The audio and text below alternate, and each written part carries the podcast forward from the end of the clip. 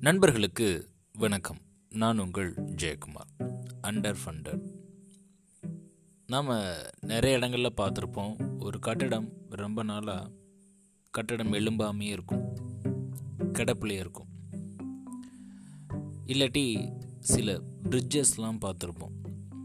வேலை முடிஞ்சும் முடியாமையும் இருக்கும். இல்லைன்னா ரொம்ப டிலே பண்ணி டிலே பண்ணி அவங்களுடைய ஒர்க்கை ஸ்டார்ட் பண்ணுவாங்க. இதற்கு காரணம் என்னன்னு கேட்டிங்க அப்படின்னா போதிய நிதி இல்லாதது தான் கவர்மெண்ட்ஸ் ப்ராஜெக்ட்லாம் பார்த்தீங்க அப்படின்னா இப்போது ஒரு வருஷத்தில் முடிக்கணும் அப்படின்னா அந்த ஒரு வருஷத்துக்கான ஃபண்டிங் அலாட்மெண்ட் கொடுத்தா தான் அவங்களால முடிக்க முடியும். சரிவர அவங்களுக்கு ஃபண்டிங் வரல அப்படின்னா அது கிடப்பில் கிடக்கும்.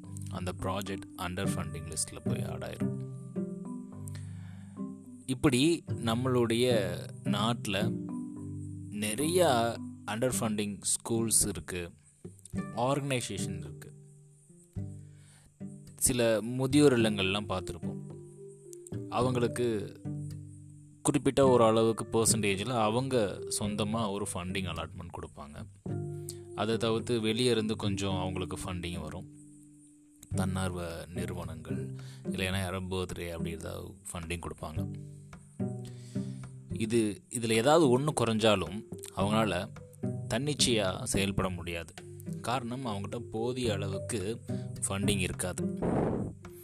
இது முதியோர் இல்லம் அப்படின்னு மட்டும் சொல்லலை நிறைய ஆர்கனைசேஷனில் இந்த மாதிரி நிலைமை உண்டு.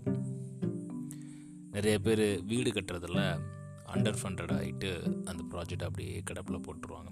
அதுக்கடுத்து எப்போ ஃபண்டிங் வருதோ அப்போ தான் அவங்களால அடுத்த கட்ட ஸ்டெப்புக்கே போக முடியும். இது எல்லாத்துக்கும் நடக்கிற மாதிரியான ஒரு நிகழ்வு அப்படின்னு வச்சுக்கிட்டாலுமே ஒரு ப்ராஜெக்ட் கையில் எடுக்கிறோம் அப்படின்னா அந்த ப்ராஜெக்ட்டுக்கு எவ்வளோ ஃபண்ட் அலாட்மெண்ட் வேணும்? நிறைய நேரங்களில் நம்ம ஃபண்ட் அலாட்மெண்ட் கரெக்டாக திட்டமிட்டு பண்ணியிருந்தாலும் இந்த மீன் ஒயில் கேப்பில் இப்போது நம்ம ஒரு வீடை வந்து ஒரு எட்டு மாதம் இல்லைன்னா ரெண்டு வருஷத்துக்குள்ளே கட்டணும் அப்படின்னு வச்சுக்கோங்களேன். ரெண்டு வருஷத்துக்குள்ளே கட்டி முடிச்சிடணும் அப்படின்னு நினைக்கிறோன்னா அப்படின்னா. First six months six months six மந்த்ஸ்னு four குவார்ட்டராக நம்ம பிரிச்சிருப்போம்.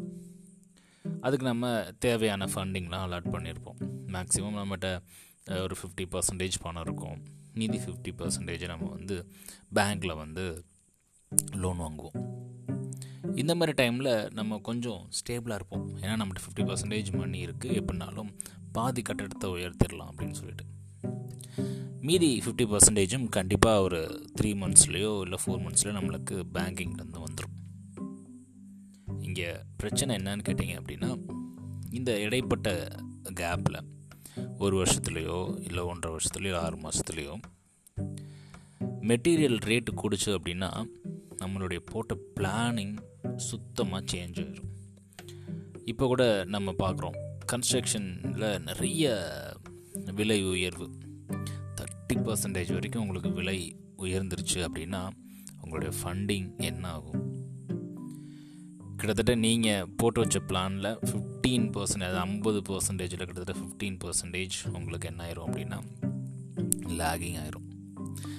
இதைத்தான் நம்ம அண்டர் ஃபண்டிங் அப்படின்னு சொல்லி சொல்கிறோம் ஸோ இதெல்லாம் அவாய்ட் பண்ணணும் அப்படின்னா நாம் ப்ரிவென்டிவாக கொஞ்சம் முன் யோசனையோட எதெல்லாம் பண்ணணும் இதெல்லாம் தவிர்க்கணும் அப்படின்ற ஒரு சின்ன பிளானிங் இருந்துச்சு அப்படின்னாலே இந்த அண்டர் ஃபண்டட் அப்படின்றத நம்மளால் அவாய்ட் பண்ண முடியும்.